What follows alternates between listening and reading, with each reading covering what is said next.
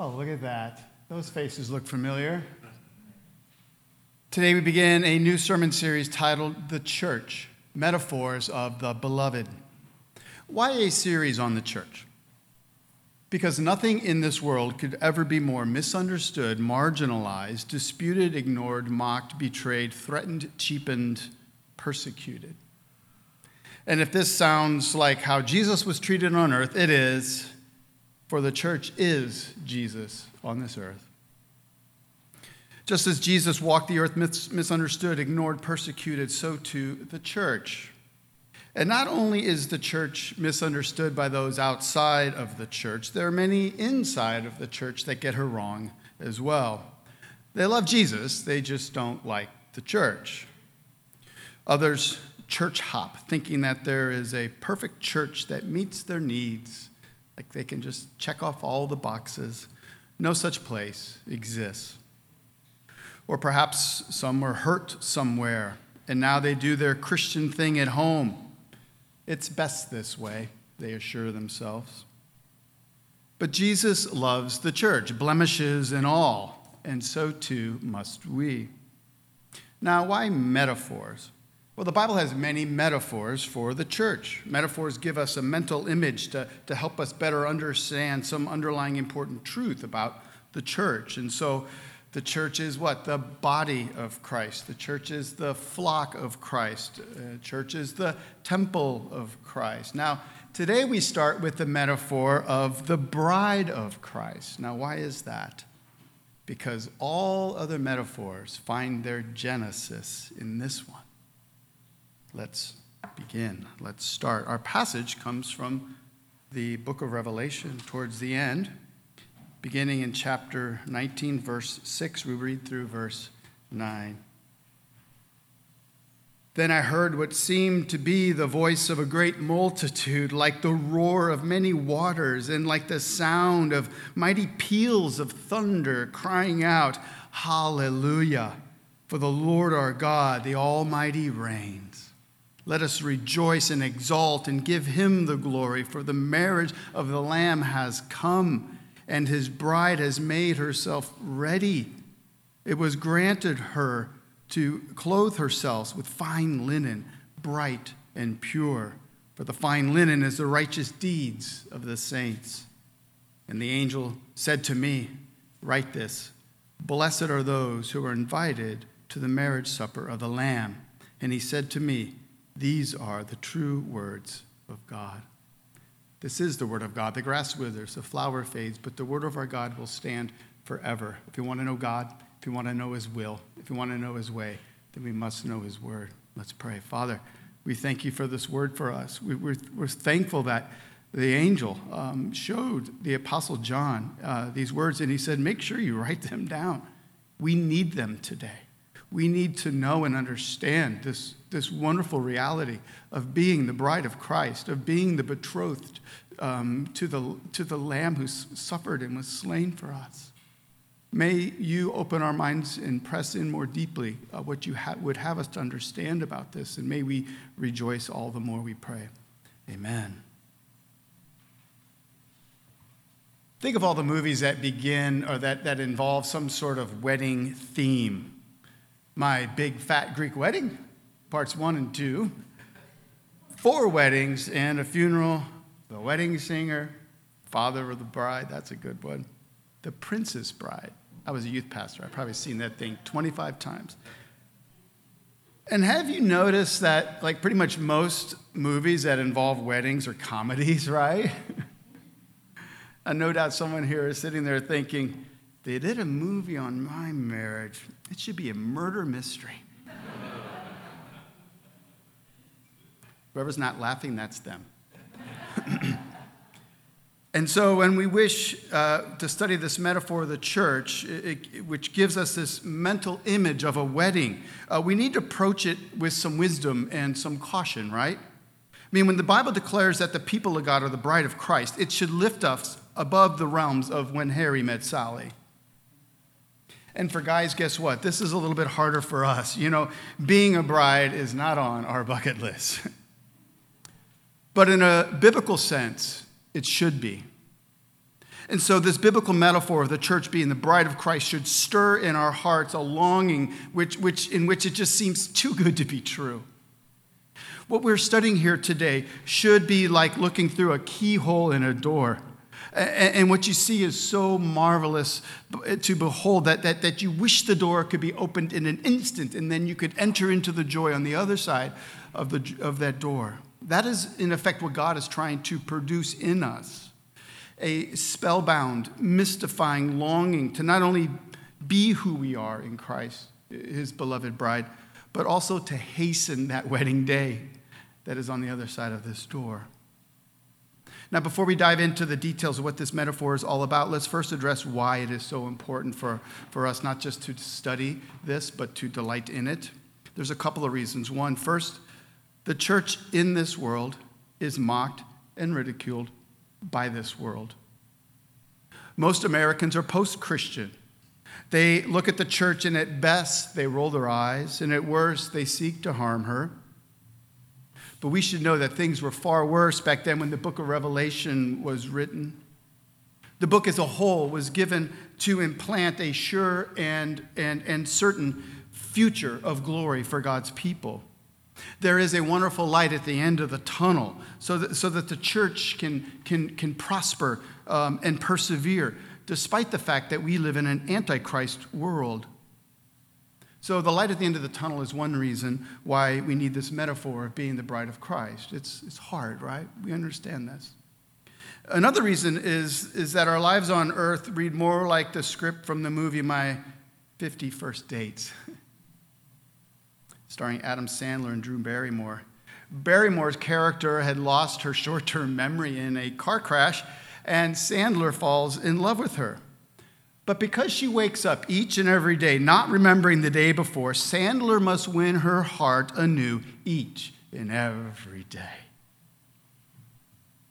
I think we could be like that. We suffer from short term memory loss. And Christ needs to refresh and awaken us each day. And he does so. See, he does so, and, and he doesn't do so by merely pointing out that, that we are his friends, and we are, or, that, or his subjects, which we are. He's the Lord, after all. But most importantly, he does so as his beloved bride. And so we need continual reminding of who we are. And who are we? We are the beloved of Christ. See, when the people of God, the church, see themselves as the bride of Christ, it changes everything. It changes how we see and understand ourselves. It changes how we see others, and we need this. And it changes how we live in the moment. And so here is what we'll be pondering this morning Being the bride of Christ is the greatest of blessings. Those who belong to Christ by faith are together the bride of Christ. We, together, the church, we are the betrothed. And just as every bride who loves her bridegroom longs for that day of the wedding celebration, so to us. We have a wedding feast coming. And so we must live in light of the fact that the church is the beloved bride of Christ. That's what we're going to look at. And we're going to do so under three headings. We're going to look at the gift, the glory, and the grace. The gift, the glory, the grace. First, the gift of marriage. Now, when I say the gift of marriage, what pops in your mind? Maybe a wedding presents, right? It's so much fun to have a wedding registry, right? Um, or perhaps how marriage is a gift to us, and it is. But I prefer to start somewhere else. Here's the big idea God the Father has given the church to Christ. Just as in most weddings, the father gives away the bride to the bridegroom, so too God the Father has given us, the church, to Christ. How do we get there? How do we, how do we come to that conclusion? Well, we see in Jesus' prayer the night before he gave his life and died for his bride, he said these words. He prayed this to his Father I have manifested your name to the people whom you gave me out of the world. Yours they were, and you gave them to me, and they have kept your word. God has given his eternal church to his eternal Son as a gift. And listen, please understand this Jesus sees us as a gift from his Father. We are the betrothed to Christ, The bond has been established, the wedding is yet to come. You know, in ancient times, they didn't have engagements, they had betrothals. Betrothals are not like our engagements today. Engagements today, which are often broken, the commitment doesn't come until the wedding day. But with the betrothal, the commitment begins at the betrothal. The wedding celebration is simply consummates this commitment that is already established. Does that make sense? Now, with regards to our betrothal to Christ, when exactly did that take place? It took place before time began. Ephesians 1, we read, Blessed be the God and Father of our Lord Jesus Christ, who has blessed us in Christ with every spiritual blessing in the heavenly places, even as he chose us in Christ before the foundation of the world, that we should be holy and blameless before him. That's the picture we see in this passage of us standing on this marriage feast, holy and blameless before him. God, the Almighty Sovereign Lord, chose us in Christ to be washed by Christ. If Jesus Christ is your Lord and your Savior, please take a moment to let this sink in. You were given to Christ before the world was created, which means you have been on Jesus' mind for thousands and thousands of years, long before you ever even heard his name. We were a gift to Christ long before Christ became a gift to us. Oh, that we would dive deep into this truth that, that Christ cherishes his church. Jesus loves us with a steadfast, joyful, I cannot wait until our wedding day kind of love. So I'm going to try to get through this. I met my wife, Leslie, in um, October of 1998. I was the part time junior high youth worker, and she had just been hired to be an assistant in the high school ministry. I fell in love with her like real fast. Like she checked every box and then some in like 10 hours. For her, with me, it took a little longer. I asked her to marry me in April, and she said yes and we figured out a, an October wedding date. The problem was Leslie had a summer long obligation to be a mountaineering guide at a Young Life Christian camp out in Colorado. So I would not see her for three months. It would be the longest three months of my life. I could not wait to marry her. And finally, the day arrives. And here I am standing in the front of the church next to the pastor. And, and, and then, and then the, the, the organist plays the opening notes of Canon in D. And I saw her clothed in beauty, and then it happened. Tears of joy, like a river. I'm not joking.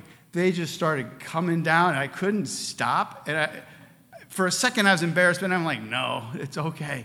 I, I really needed like a, whole roll of bounty towels, and I didn't have them. Um, and it seemed like it took forever for her to get down that aisle. And the whole time, my heart leapt with joy. Now, listen, if that is how I felt, how much more so Christ, the bridegroom? Does he not long for us, his bride? Christian, get this into your head. Let, it, let, let the thought of it push out whatever falsehoods that are in there. Jesus cherishes his bride, he delights in receiving her as a gift from the Father. And yes, he knows that we are needy, that we are petty, that we are sinful. But He has a way of loving His bride despite all of her blemishes. And as we see in this passage, He will eventually present her in beautiful glory. That's the gift. Now, how about for looking at the glory? Think of all the preparations that go into having a big wedding setting the date, picking the reception hall, and the caterer, and the florist, and the photographer, probably social media person now, I don't know. And oh, yes, there's the dress and the cake. For a wedding to be glorious, a lot of preparation must take place, right?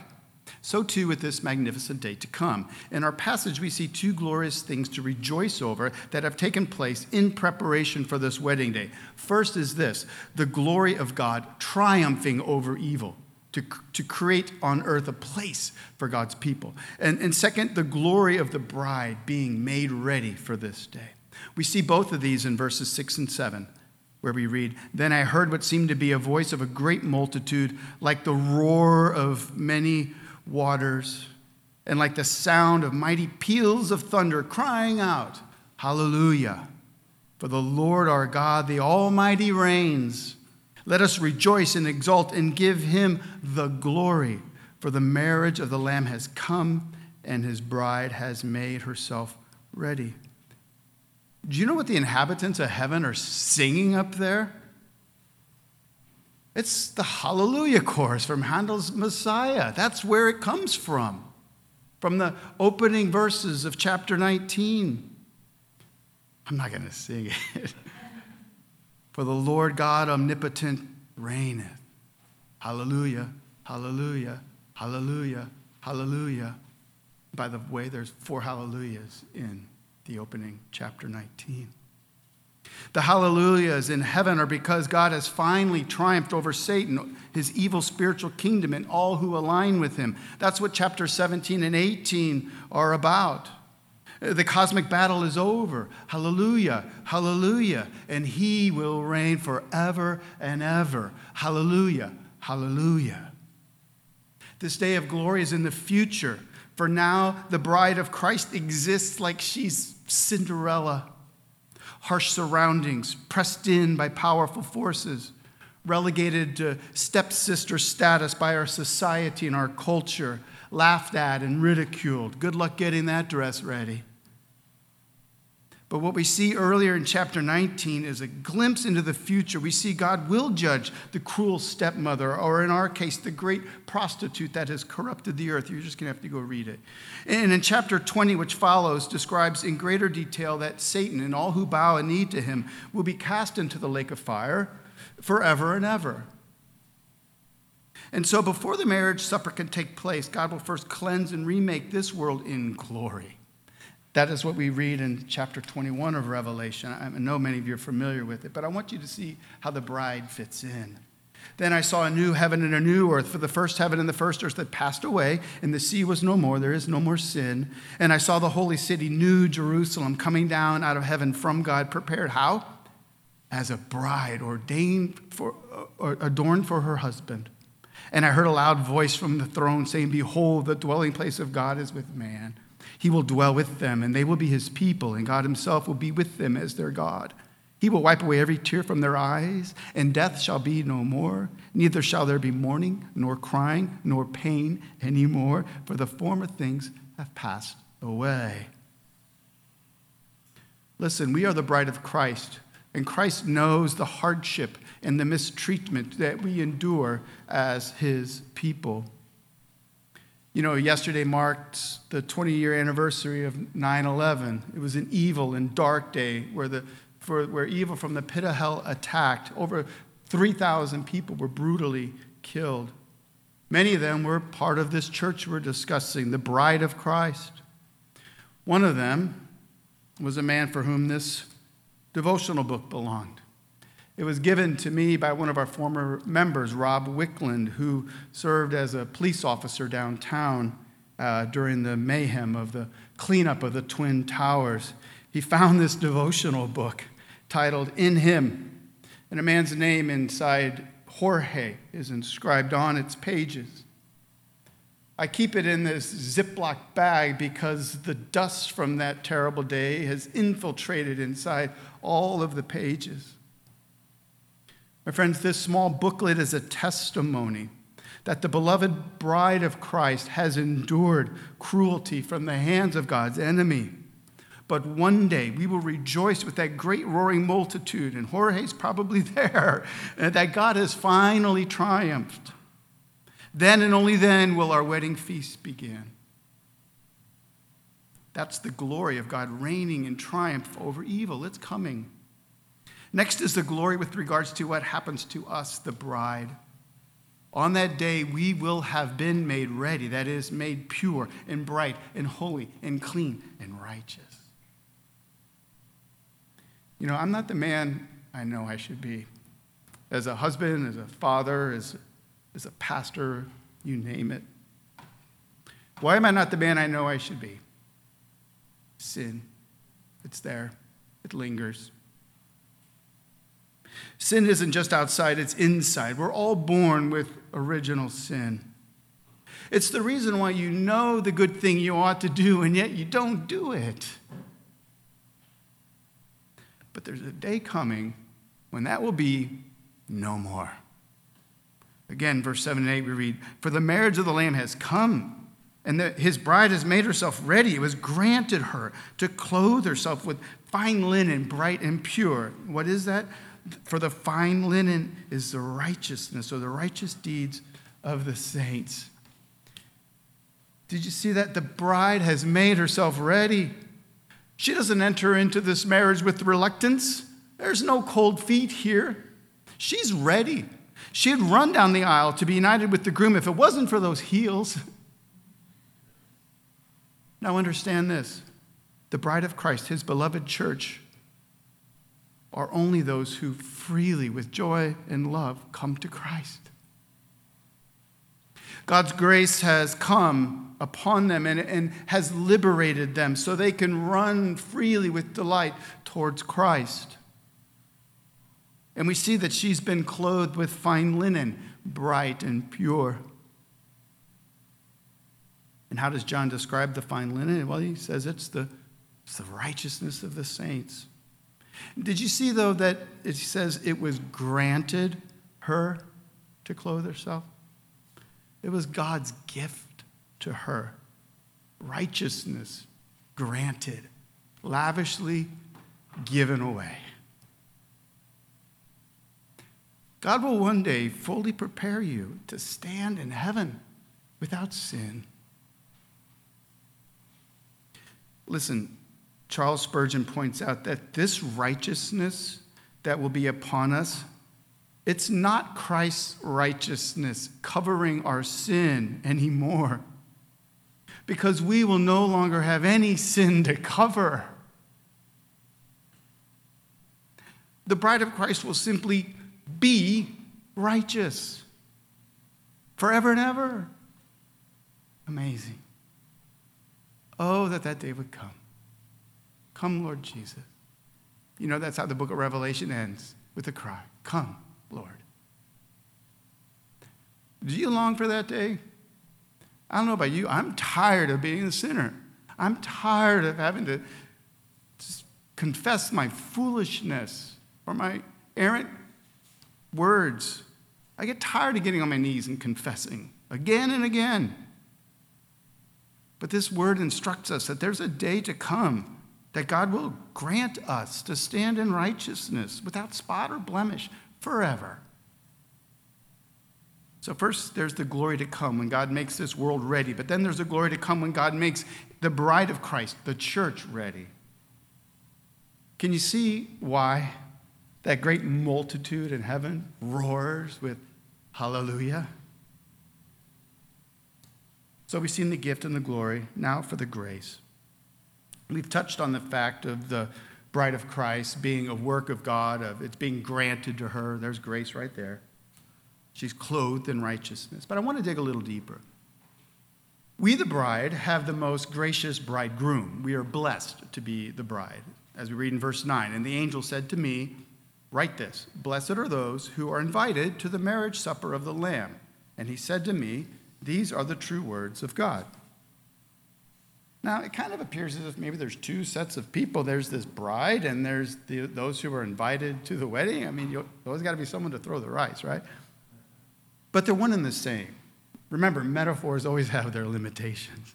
And so in verse 9, when talking about who get, is getting invited, it's we, the bride, who are invited. The point being made is that the bride does not deserve to be here. And yet she's been blessed by God, by his grace with an invitation. But even more so, the grace given to us as the bride of Christ is manifest in this passage how? By who our bridegroom is. And who is the groom? Is it Christ the King, victorious and brave? No. Is it Christ the rabbi or good teacher? No. Is it Christ the miracle worker? No. He is the Lamb.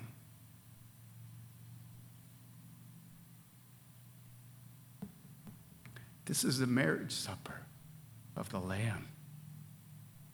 Why, why the Lamb? Well, think it through.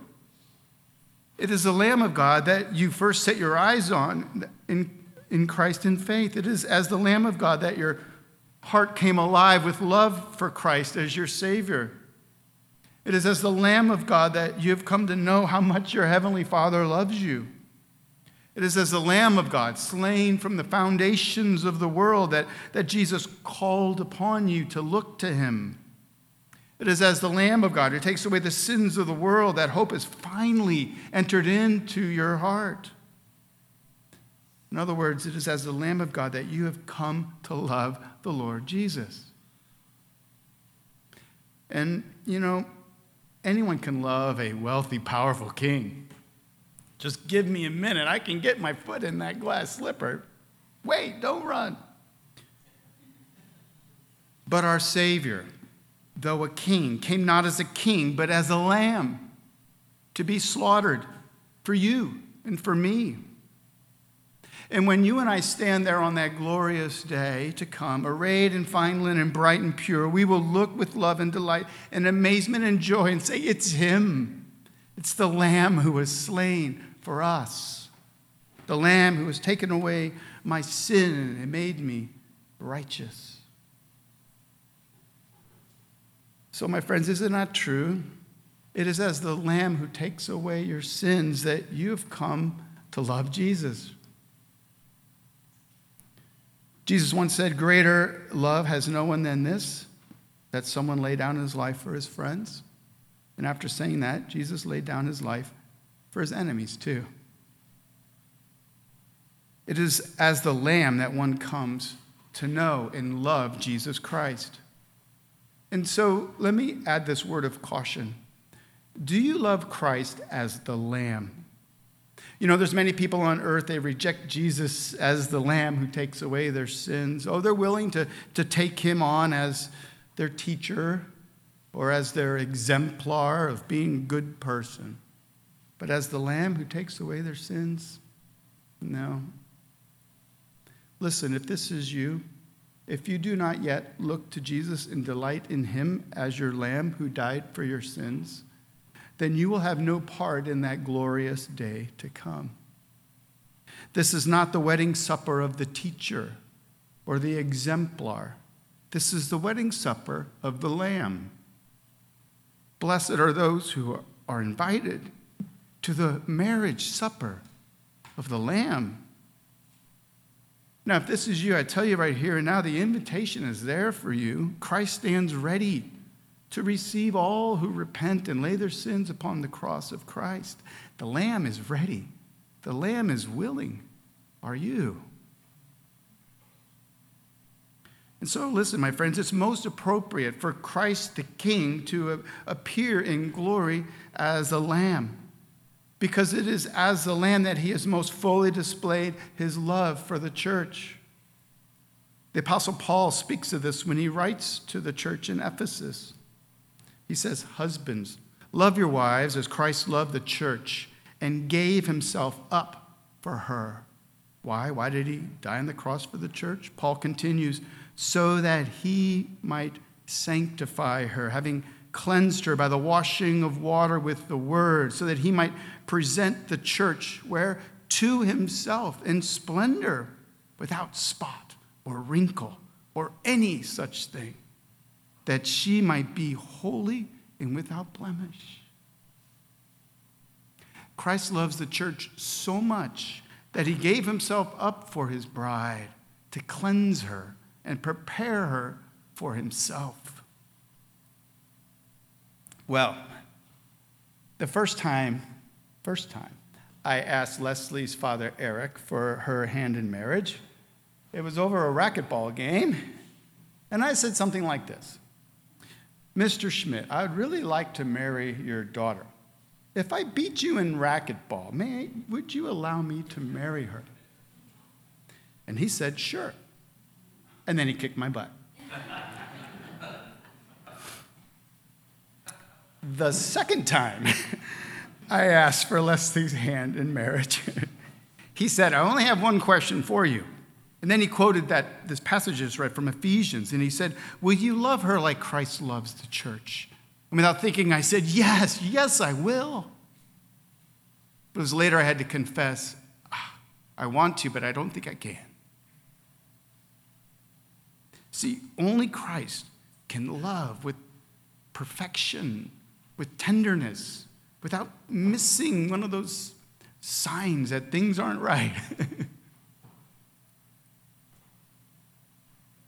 So we looked at the gift and the glory and the grace of being the bride of Christ and of being invited to the marriage feast of the Lamb. We have seen that being the bride of Christ is our greatest blessing because it means that we are Christ's beloved. He cherishes us as his dearly loved bride to be. And so, let us then now live all the more in light of the fact that the church is the beloved bride of Christ. In a moment, we're going to celebrate the Lord's Supper. It's a meal of grace that Christ is given to his bride, the church. As we gather here, I want us to think about all the brothers and sisters that are gathered in here with you. Some of them you might know well, some you might know really well, some not too well, some way too well. Maybe they've offended you, maybe they've hurt you in the past. Maybe it was me. I wouldn't be surprised.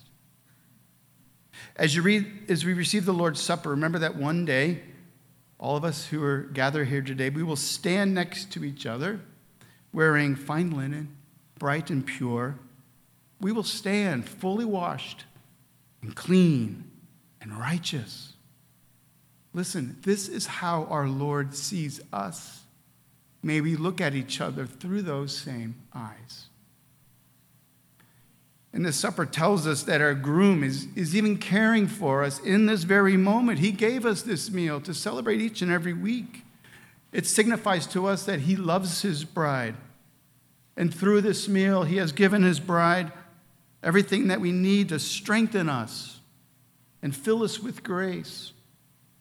To not just persevere in this antichrist world, but to live vibrant, purpose filled lives until he comes or calls us home. Jesus sees us now, and we are his beloved, his bride. Let's pray. It seems too good to be true, but it is. The, the angel said, Write down these words. They're from God, they're true. we are the bride of Christ, beloved. Father, we pray that you would help us to more rightly understand this truth. May we just rest in that grace.